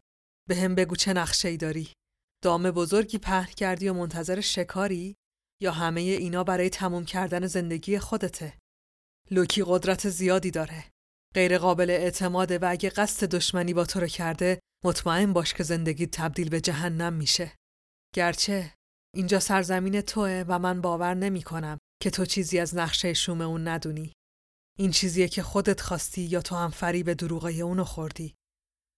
مورفیوس با صدای دورگه و رسای جواب میده تو منو می‌شناسی اودین. به نظر خودت کدومش درسته؟ اودین آه می‌کشه و میگه تو مرد عمیقی هستی. اونقدر که گاهی تبدیل به توهم میشی. شایدم واقعا توهمی نه؟ به حال وجود تو و سرزمینت معنای دیگه هم نداره. شایعات در موردت زیاد شده لورد مورفیوس. همه جای سرزمین تو طوفان فرا گرفته. کلاقا دارن به خاک متوهمت حمله می‌کنن. تو ناامیدم کردی و خب این کاریه که لوکی خوب بلده. اون موجودات رو به نابودی می‌کشه و همه رو تبدیل به یه ناامیدی مطلق می‌کنه. اودین حرفش رو ادامه نمیده. روشو برمیگردونه و بدون خداحافظی از اونجا میره. تو گوشه دیگه از سرزمین رویا اهالی نگران این همه بارون و رگبارن و نمی‌دونن که چه اتفاقی داره میافته. لوسین دستیار مورفیوس با چند نفر دیگه تو باغ بزرگ رویا نشستن و با نگرانی به آسمون نگاه می‌کنن. یکی از اونا کلاقیه به نام متیو. یک کلاق سیاه و باهوش که مدت زیادیه برای ارباب رویاها کار می‌کنه. لوسین و متیو در حال آروم کردن بقیه اهالی که پادشاه رویا با ردای سیاه و چشمانی براق از راه می‌رسه. همه جا پر از شن میشه. مورفیوس خیلی لاغر و رنگ پریده تر از همیشه است. مدتی به همه خیره میشه و بعد با صدای آروم و غمگین از متیو می‌خواد که دنبالش بیاد. متیو همون کلاق وفادارش ازش می‌پرسه که آیا این طوفان و بارون کار خود مورفیوسه؟ اونم جواب میده که نه. و بقیه راه تا قصر تو سکوت کامل ادامه میدن. به قصر که می‌رسن متیو با موجودی روبرو میشه که مورفیوس با دستای خودش ساخته. مردی که قرار متیو رو برای یه مأموریت مهم همراهی کنه. اسم مرد کورنتیانه. مرد جوون و خوشندامه. موهای سفید رنگی داره. کورنتیان از جنس کابوسه. آفریده شده تا ذات تاریک انسانها رو بهشون نشون بده. واقعیت وجودشون رو تو خواب جلوی چشمشون بیاره و اونا رو با حقیقت خودشون روبرو کنه. اما مورفیوس این بار کار دیگه ای با متیو و کورنتیان داره. مورفیوس روبروی هر دوشون وای میسه و میگه از اینجا برید و تا بچه‌ای به نام دنیل رو پیدا نکردید به سرزمین رویا برنگردید.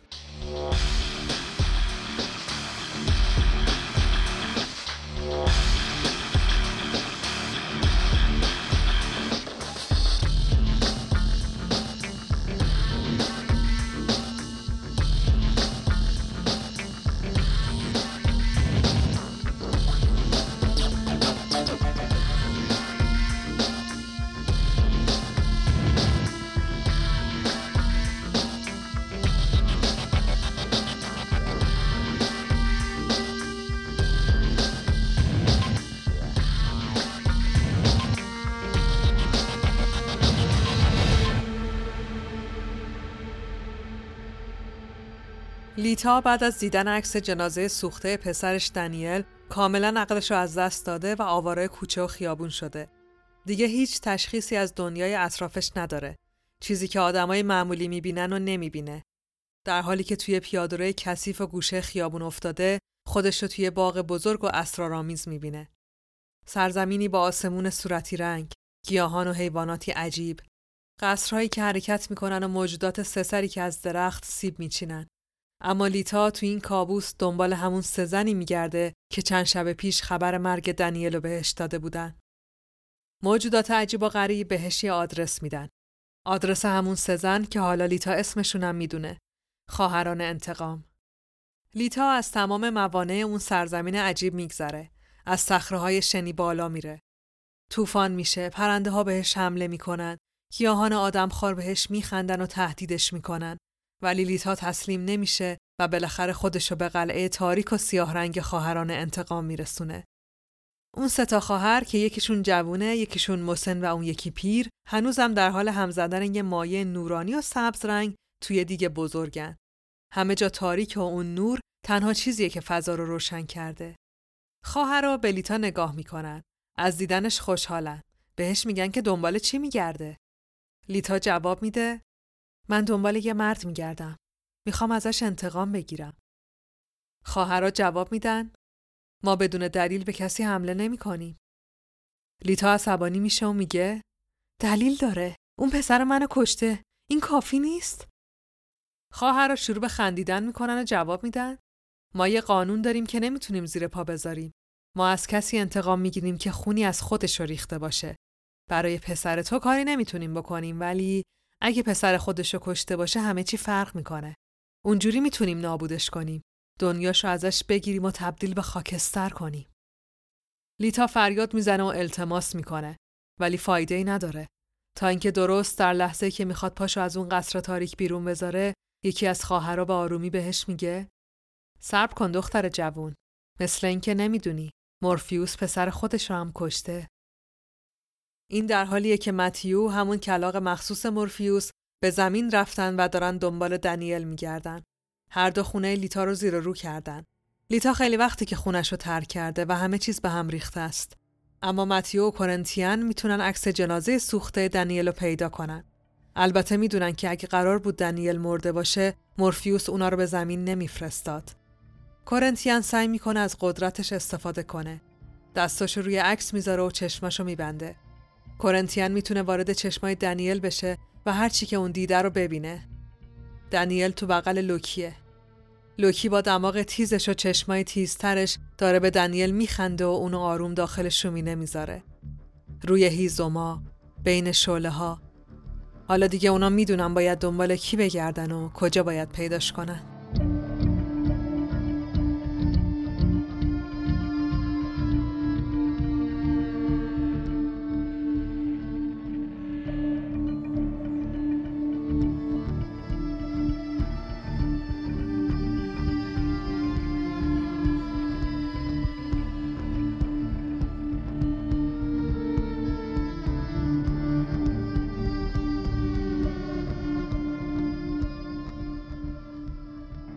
مورفیوس تو سالن بزرگ قصرش نشسته. امشب کلی مهمون داره. میزبان آدمایی یکی از لابلای رویاهاشون اومدن که اونو ببینن و باهاش حرف بزنن. بچه هایی که دنبال مادرای گم شدهشون میگردن. دختر کوچولویی که دیگه دلش نمی‌خواد خواب مترسک ببینه و داره شکایت می‌کنه. پسری که دوست داره شبا خواب پدرش رو ببینه ولی به جاش همش خواب بستنی می‌بینه. مورفیوس همیشه به حرفای همه بچه ها گوش میده. می‌دونه اونا راه طولانی رو میان که از کابوساشون باهاش حرف بزنن. آخرش هم با انگشتاش یه در براشون می‌سازه و برشون میگردونه به رخت خوابشون. مورفیوس این اواخر مهربونتر شده. از وقتی از زندان شیشه ایش آزاد شده و قصرش رو دوباره ساخته دیگه شبیه قبل نیست. بعد از رفتن بچه ها مورفیوس به سرزمین انسان ها میره. میره و کیفیت خواب بچه ها رو بررسی می‌کنه. با کابوساشون حرف می‌زنه. بعد تو خیابونا راه میره. به گالری های نقاشی سر می‌زنه. از کنسرت های راک خیلی خوشش میاد. سعی می‌کنه تو بهترینا شرکت کنه. ولی بیشتر وقتا توی پارک بزرگ میشینه و به کبوترا غذا میده. این کار همیشه آرومش می‌کنه. آخرش هم به سرزمین رویا و به اتاقش برمیگرده. مثل همیشه روی صندلی بزرگ و سیاهش میشینه. صندلی مورفیوس وسط اتاق روی کفوش سیاه و سفیدش قرار گرفته. کفوشی که مثل سرگیجه مطلق میمونه. چیزی که هیچ کس نمی‌دونه اینه که مورفیوس هم با اینکه نمیخوابه ولی هر شب یه کابوس تکراری می‌بینه. در واقع یه تصویر که از جلوی چشماش پاک نمیشن. تصویر پسرش اورفیوس. پسری که قرنها پیش به دنیا آمد. همیشه پنهانی زندگی کرد و همیشه هم چون پسر مورفیوس بود پیداش می‌کردن و شکنجش می‌دادن. اورفیوس یه پسر زیبا و مطلعی بود ولی خیلی زود گیر دشمنان جادویی پدرش افتاد. اونا گرفتنش و سرش از بدنش جدا کردن. اما اون نمرد. اورفیوس از اون به بعد فقط یه سر بود که توی قصر دور افتاده و تحت محافظت ملازمین پدرش زندگی می‌کرد. ملازمینی که فقط برای همین کار خلق شده بودن. ارباب رویاها هیچ وقت به ملاقات پسرش نرفت. از اینکه یه روزی عاشق شده بود و از اون عشق یه بچه داشت متنفر بود. اورفیوس قرنها بدون بدن زندگی کرد و همه اون سالها هم با گریه و فریاد پدرش رو صدا کرد. تا اینکه مورفیوس بالاخره به فریادهای پسرش جواب داد و به ملاقاتش رفت. اورفیوس ازش خواست که جونش رو ازش بگیره. بهش گفت که دیگه نمی‌تونه تو اون قصر لعنتی تنها بمونه. می‌خواد بمیره. می‌خواد تموم شه. مورفیوس قبول کرد. پسرش رو کشت. اما فقط درد کشتن پسرش نیست که آزارش میده. هنوز داره از یادآوری سالهای زندانی بودنش تو اون گوی شیشه‌ای رنج می‌کشه. از دست دادن قدرتش، جنگش برای به دست آوردن اون وسیله ها، رفتن لوسیفر، حمله کلید جهنم و حالا دنیل، فرزند سرزمین رویا و از همه مهمتر خواهران انتقام. مورفیوس سرش بین دستاش گرفته. ردای سیاه رنگش روی بدن لاغر و تکیدش افتاده و موهای جولیده و سیاهش روی هوا در حال تکون خوردنن. همه جا تاریک و ساکته. ولی مورفیوس منتظره. می‌دونه که قراره براش مهمون بیاد. خواهران انتقام که خیلی زود صداشون تو اتاق مورفیوس پخش میشه. ما انتقامی مورفیوس، ما نفرت و کینه ایم، ما پایان توییم. مورفیوس آروم سرشو بالا میاره. خواهران انتقام دیده نمیشن و فقط سایه سه تا سر بزرگ روی دیوارای قصر افتاده. مورفیوس رو به سایه می‌کنه و میگه اینجا چی کار دارین؟ اونا جواب میدن ما این سرزمین رو نابود می‌کنیم. هر چیزی که تا حالا دوست داشتی رو از بین می‌بریم. آخرش هم خودتو می‌کشیم. تو خونی از خودتو ریختی. پسرتو کشتی و این یعنی جون تو کامل در اختیار ماست. تو قوانین طبیعت رو می‌دونی. به زودی همدیگر رو می‌بینیم لورد مورفیوس. سایه از روی دیوار محو میشه. مورفیوس از روی صندلی بلند میشه و به سمت پنجره میره. سرزمینش مدت زیادیه که درگیر یه طوفان سهمگینه. طوفانی که حالا مورفیوس دلیلش خوب می‌دونه. خواهران انتقام قدرت زیادی دارن. اونا می‌تونن که کائنات رو با خودشون همراه کنن. بعضی موجودات هستن که حتی فناناپذیرا هم در برابرشون هیچ قدرتی ندارن.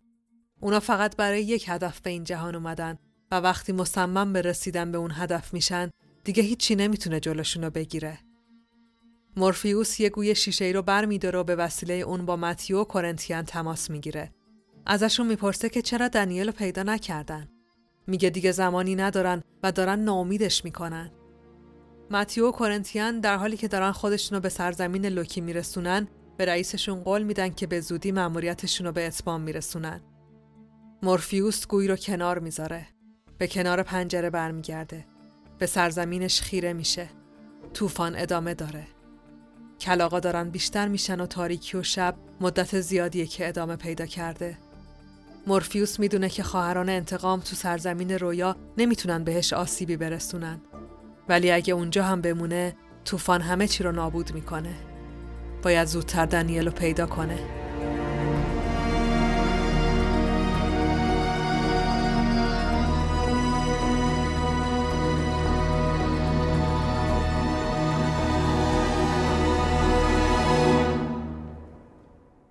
قصر لوکی توی سرزمین دور بنا شده.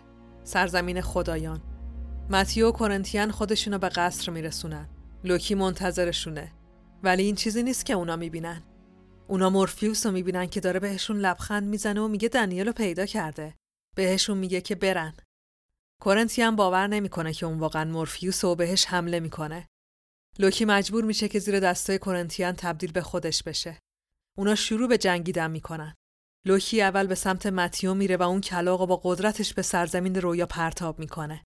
حالا که کلاغ یا همون متیو غیب شده، کورنتیان مجبوره به تنهایی با لوکی مبارزه کنه. هر دو به اندازه کافی قوی هستن. ولی در نهایت کورنتیان موفق میشه که چشمای لوکی رو از حدقه در بیاره. کورنتیان چشمای لوکی رو جای چشمای خودش می‌ذاره و اینجوری می‌تونه جای دنیل رو پیدا کنه. اونم صحیح و سالم بدون هیچ اثری از سوختگی. در واقع لوکی فقط می‌خواسته که با صحنه سازی سوزوندن دنیل لیتا رو به سمت خواهران انتقام بکشونه و اونا رو بیدار کنه. کورنتیان لوکی رو رها می‌کنه. دنیل رو بغل می‌کنه و به سمت سرزمین رویا پرواز می‌کنه.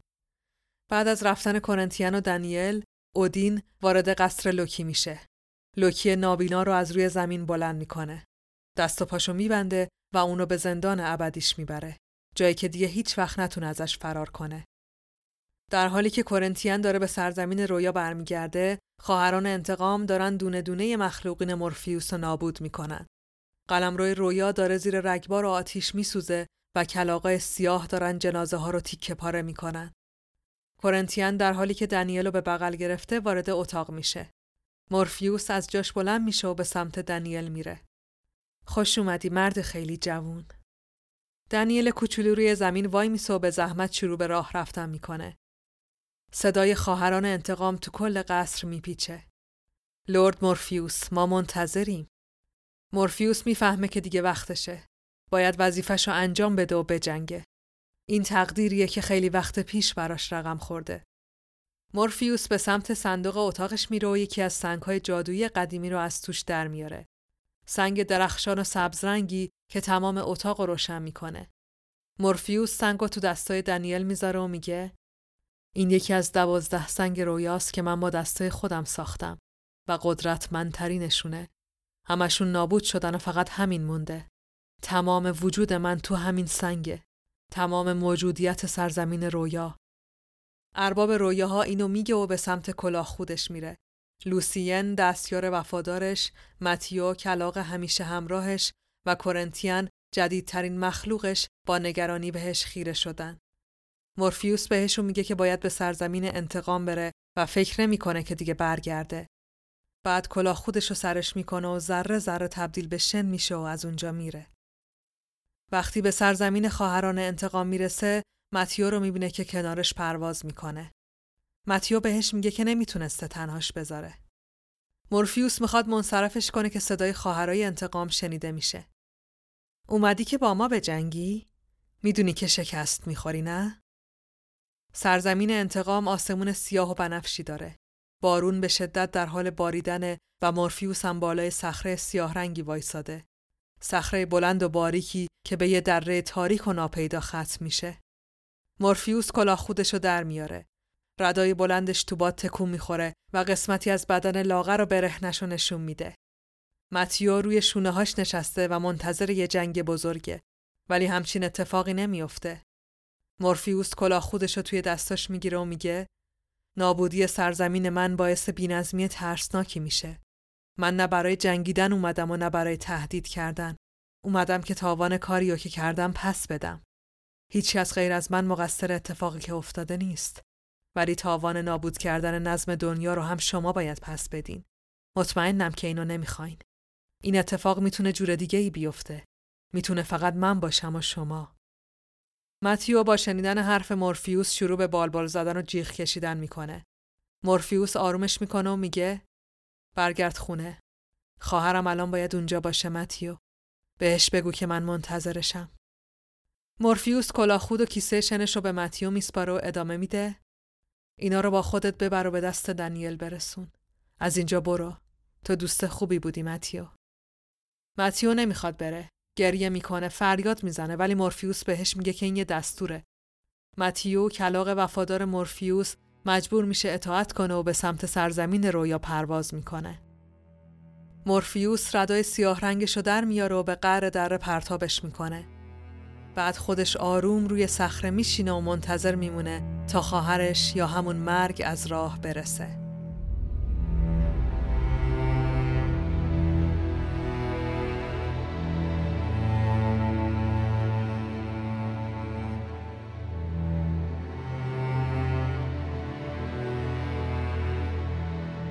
چرا اینجا نشستی؟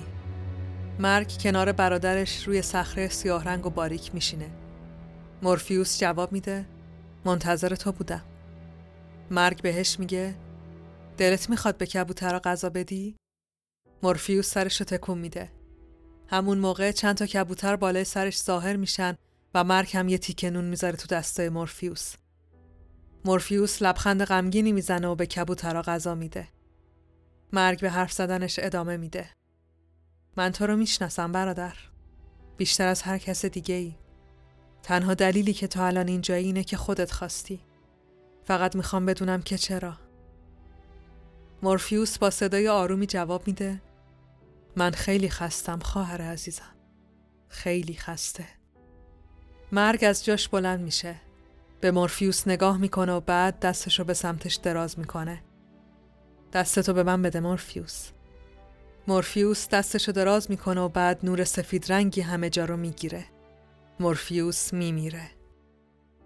دنیل کوچولو تو اتاق بزرگ مورفیوس تنها روی زمین نشسته که سنگ سبز رنگ و درخشان توی دستاش منفجر میشه. همه جای سرزمین رویا رو نور سبز رنگی فرا می‌گیره. طوفان از بین میره. خوشحالی دوباره به سرزمین رویا برمیگرده. کورنتیان ولی مسترب از صدای انفجار به سمت اتاق میره و در باز می‌کنه. دنبال دنیل میگرده و صداش می‌کنه. اما دیگه با یه بچه روبرو نمیشه. مردی که روبروی کورنتیان ایستاده هیچ شباهتی به اون خردسال دو ساله نداره. یه مرد جوون و قد بلنده. موهای سفید رنگی داره. رنگ صورتش پریده و سرده. ردای سفید رنگ و بلندی تنش کرده. یه گردنبند با سنگی جادویی و سبز رنگ از گردنش آویزونه و با چشمان نورانی و سفیدش داره به کورنتیان نگاه می‌کنه. کورنتیان با صدای لرزونی می‌پرسه تو دنیلی؟ مرد سفید پوش جواب میده نه دیگه نه من پادشاه رویا و کابوسم من سندمنم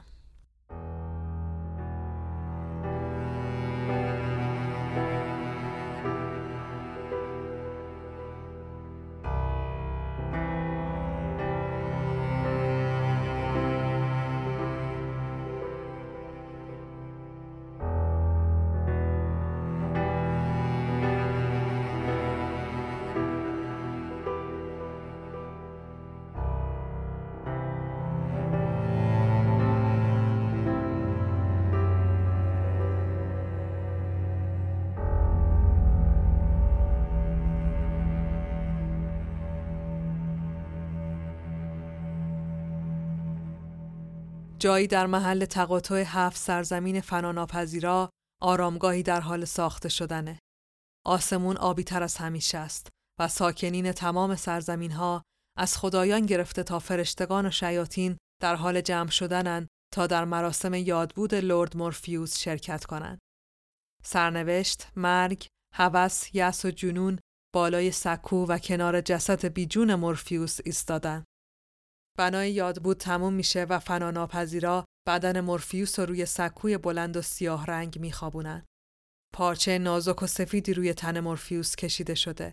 پارچه‌ای که تا زمین ادامه داره و توی باد تکون می‌خوره. لوسین دستیار همیشگی مورفیوس پایین بنای یاد بود ایستاده.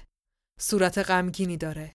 یکی بهش نزدیک میشه و ازش می‌پرسه اگه این مردی که مرده پادشاه رویا بوده پس اون مرد جوون سفید پوش که الان توی قصر کیه؟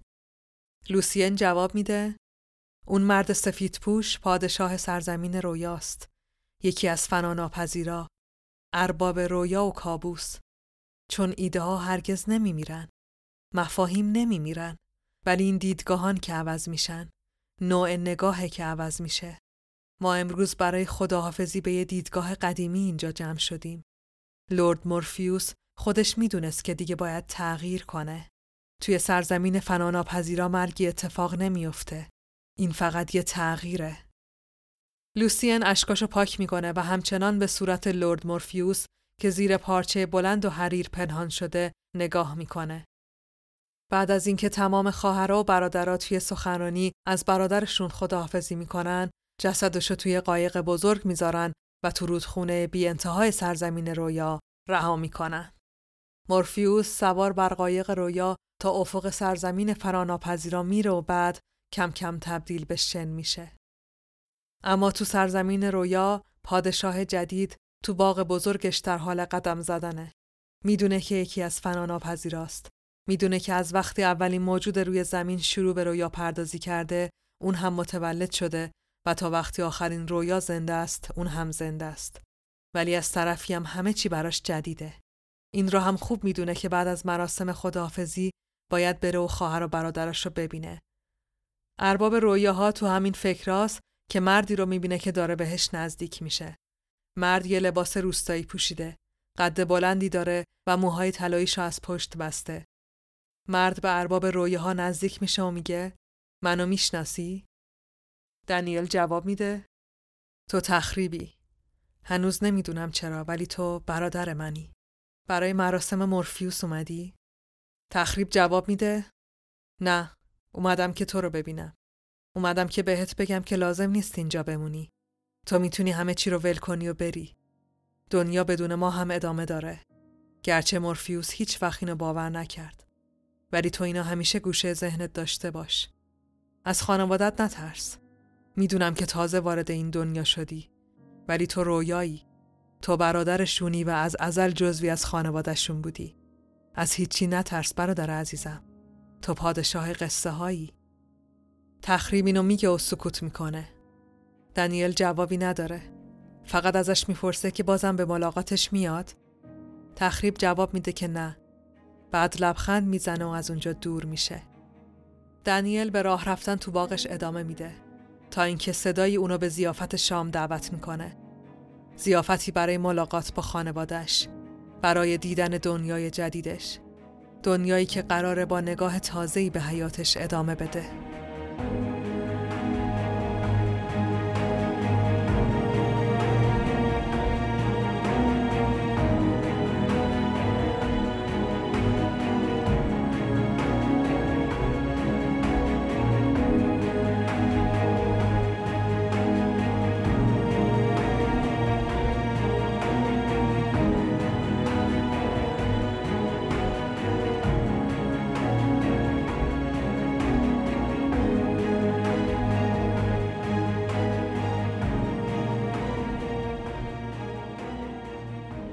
خب اینم از داستان سندمن نوشته نیل گیمن. باید اعتراف کنم که چیزی که براتون روایت کردم یک هزارم اون چیزی نیست که نیل گیمن نوشته. اصلا باور نکردنی این هفتار پنج جلد. تصویراش هم همینطور. سندمن خیلی خیلی فراتر از هر کتاب مصوریه که تصور کنیم هیچ اقتباس سینمایی نداره. ولی به زودی قراره یه سریال ازش بسازن که امیدوارم خوب عذاب در بیاد. اصلا چون نمی‌دونستن چجوری ممکنه خوب از آب در بیاد احتمالا تا حالا سمتش نرفتن. یه کتاب صوتی البته ازش هست که من می‌ذارم تو کانال تلگرام Herolic. یه track ده ساعته که فقط بخش اول رو تعریف کرده یعنی همون قسمت قبل. البته با همه جزئیات کمیک یعنی کامل کامله. برای همینم ده ساعته. راوی خودش نیل گیمنه و مورفیوس هم جیمز مک‌آوویه. من این کتاب صوتی رو هم گوش دادم و خیلی جذابه. البته به نظرم بهتر اول کتاب بخونین بعد اونو گوش بدین. سندمن تا همین الان دومین کتاب پرفروش کمپانی دیسیه. تنها کتابی که ازش سبقت گرفتم مربوط به یکی از داستانه سوپرمن و بتمنه. این مهمه چون شنیدین دیگه سندمن کتاب ابرقهرمانی نیست و برای کمپانی مثل دیسی که مهمترین کاراکتراش بتمن و سوپرمن و واندروامنن این خیلی اتفاق جالبیه. انقدر خوب بود که بعد از تموم شدن 75 جلدم یه سری انشابات ازش چاپ شد. انشابات همون اسپینافه. خودم احساس کم انشاب خیلی بهش می‌خوره.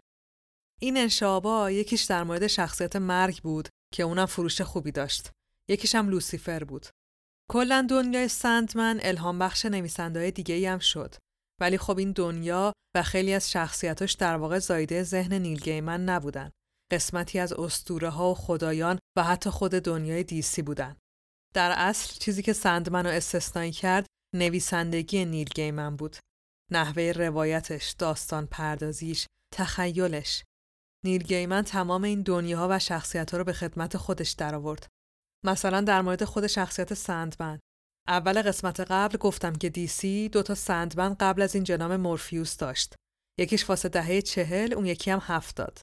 با هم فرق داشتن ولی هر دو قهرمان بودن. حالا نیل گیمن تو این داستان خودش از هر دوی اونا استفاده می‌کنه که متاسفانه من مجبور شدم حذفشون کنم.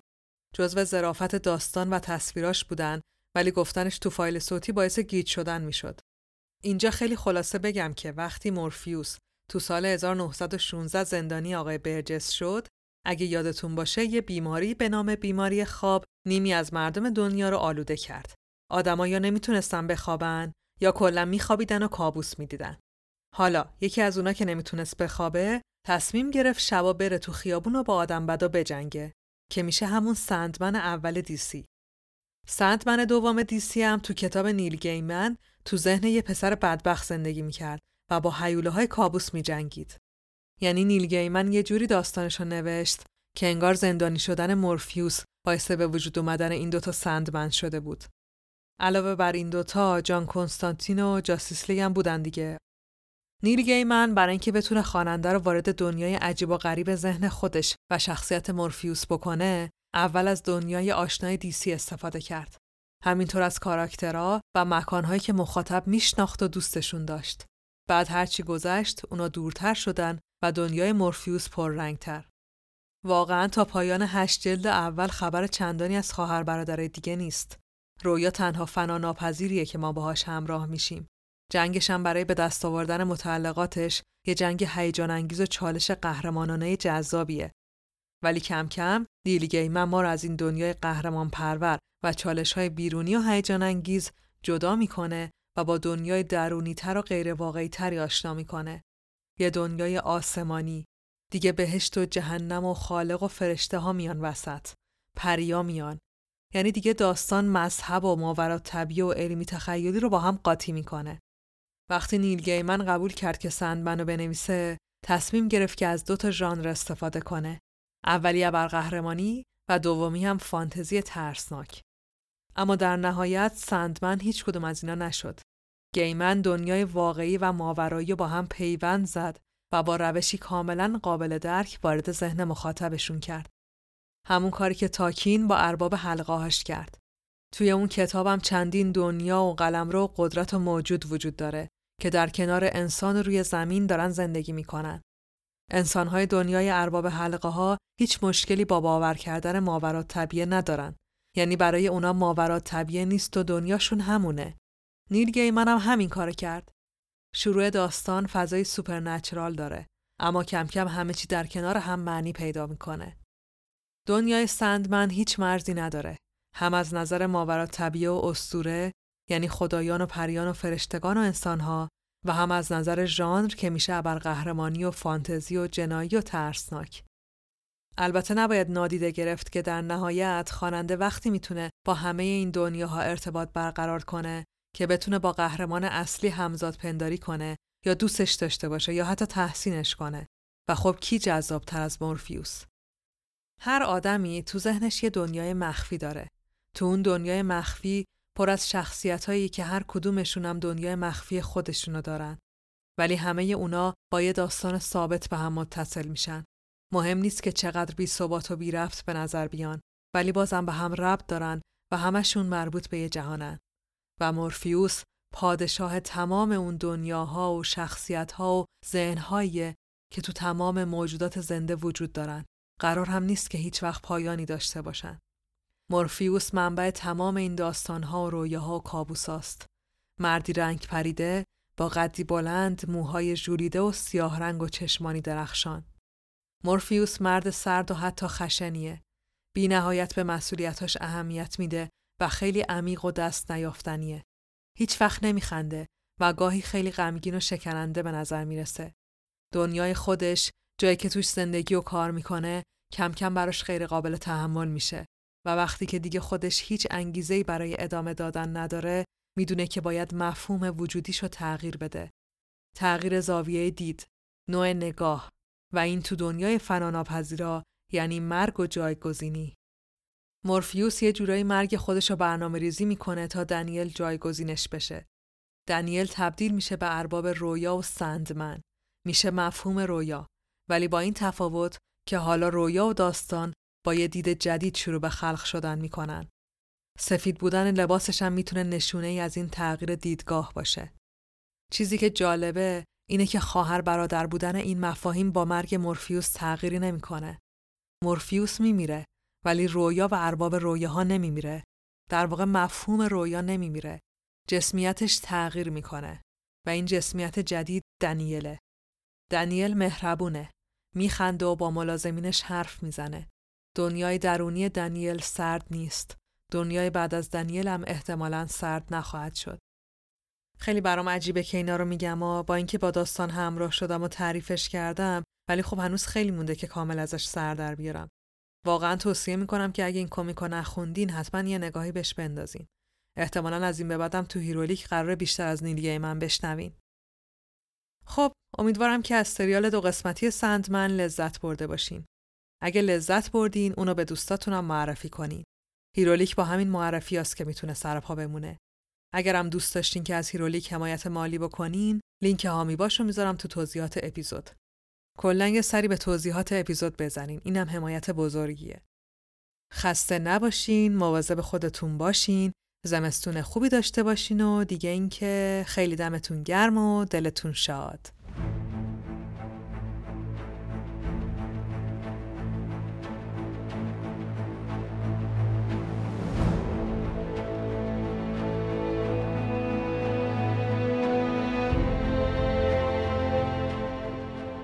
چیزی که شنیدین 17 اُمین قسمت از پادکست هیرولیک و بخش دوم از داستان سندمن بود.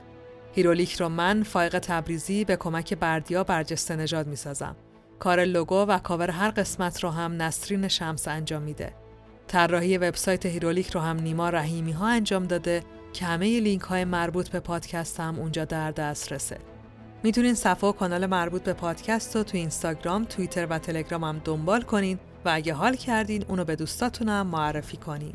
روزگارتون خوش، فعلا خدافز.